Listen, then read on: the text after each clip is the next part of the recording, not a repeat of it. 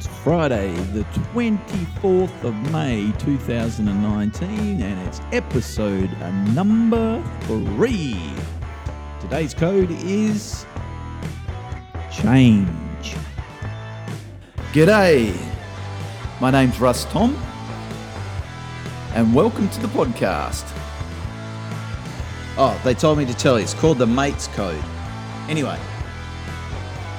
in Australia, it's the best thing in the world when you can have a great bunch of mates around you. Your mates help you celebrate when times are good, they pick you up when times are bad, and they also pull you up when you're acting the fool or not doing what you're supposed to do.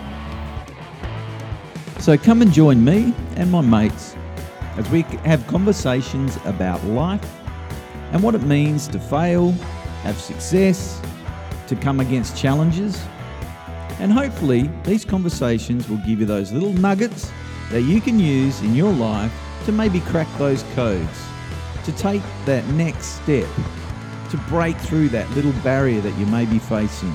But most importantly, I thank you for being here, mate, and let's get on with it. Oh, crap. G'day, and welcome to episode three. Now, today we're going to be looking at the code called change. Now, change is a really, really interesting thing. And lately in my life, I've actually been faced with a lot of it.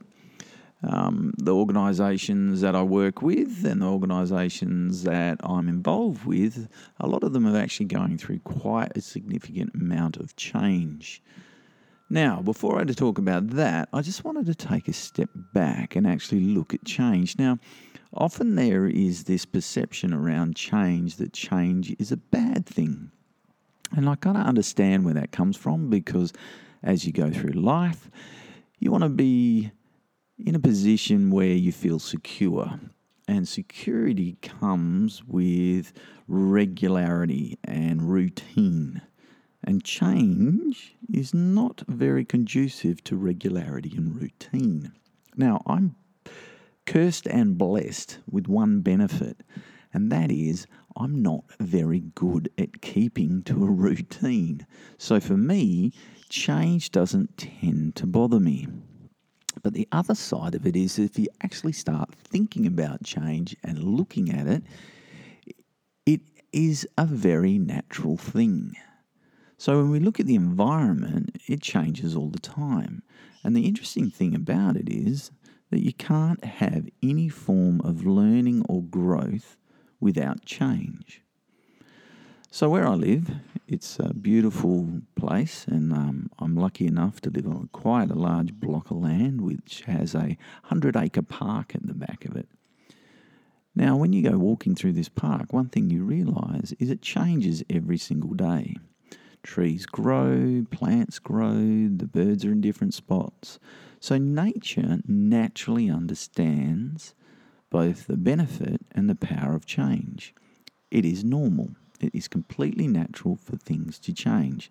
The seasons change, the days change. So, why is it that we have such an issue with change?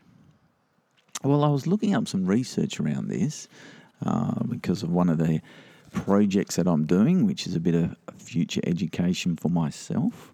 And I was looking into change, and it was really interesting. So, change is often seen in organisations as a negative thing. And this particular research, and I'll put the link to the research paper in the show notes, which I haven't been able to get up yet because I haven't got my website going. But anyway, we'll get that going soon. So once that's up, I'll put these the notes in there for you. But what's interesting is that the less you know about change, so if you're in a situation where something is going to change, the less information you have, the actual less behavioral and cognitive resistance you have to it. So, what does that mean? Well, basically, you're not going to think negatively about it and you're not going to act negatively about the change the less information you have. Now, that's really interesting. So, sometimes our resistance to change is maybe because we're overthinking it. Or maybe it's because we're seeing that situation in a different perspective. So, again, if we go back to last week's podcast, which was all about how you see the world and your viewpoint, maybe change is a part of that as well.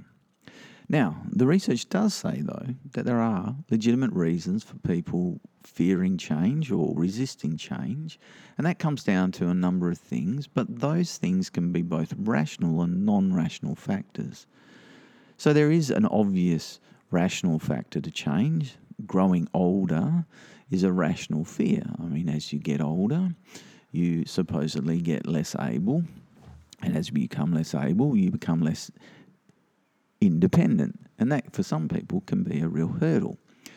However, there's also a non rational part to that. Just because you're of a certain age doesn't mean you need to drop your independence. So, when we're thinking about change, maybe we need to think about it in a different way. Maybe it is that it's not that change is a bad thing or a good thing, change is just reality of life It's actually something that's going to happen. And I think for me, one of the most interesting parts about this is that if you try and resist change, then what you suddenly come across is a situation where it's going to happen anyway. So rather than waiting for something to happen and resisting that change, maybe it's more about knowing that change is a natural process and thinking of change as a learning opportunity and an environment and a chance to do something new and different. And if you think of it in that way, then maybe what you just need to think about is how you're going to behave in situations of change. How are you going to structure your thinking around the situation of change? And then how does that thinking affect your affective reaction? So, your emotional component to that change. And if you were to gauge those things, then maybe there's a possibility that those changes don't have such a negative reaction or ramifications for you in your life. So I don't know if that helped, but I thought that research was really interesting. And basically, the end result of the research was that in particularly in organisational change, that we shouldn't be seeing change and resistance to change as being negative or positive. Resistance to change is natural, just as change itself is. What you need to do is learn to manage that resistance. So, if you are in a situation where change is inevitable, it's coming, then you just need to think about a couple of things. One, how are you going to behave? How are you thinking about it? And how's that thinking affecting your emotional responses to that change? The other really interesting thing is that employees that have negative responses to change also end up having a less capacity to stay in those organisations because they lose faith in it. They lose faith in the organisation. They lose, lose faith in the in the leadership. So if you're in a situation where you're doubting the leadership, you're doubting the organisation, and you're building up a lot of negativity, then maybe sometimes it's better to move on. Or just face the fact that maybe it's your perspective of it that's making that negativity, and there may be new opportunities inside that change. So, reflecting back now to nature, trees grow and change all the time, nature changes all the time, and it creates new opportunities for new things to come into those places. So, hopefully, that little thought nugget will help you out in something. If not, thanks for joining me, and uh, we'll have episode four up next week. But this has been episode three on the code of change. Thanks for listening today, and uh, today's episode. And if you think one of your mates could benefit from what we've spoken about today, then maybe give the podcast a share. It's available on iTunes, Anchor, and Spotify. And, you know, if you can give us a thumbs up or even make a uh, comment, that'll help bring up the podcast into the view of other people.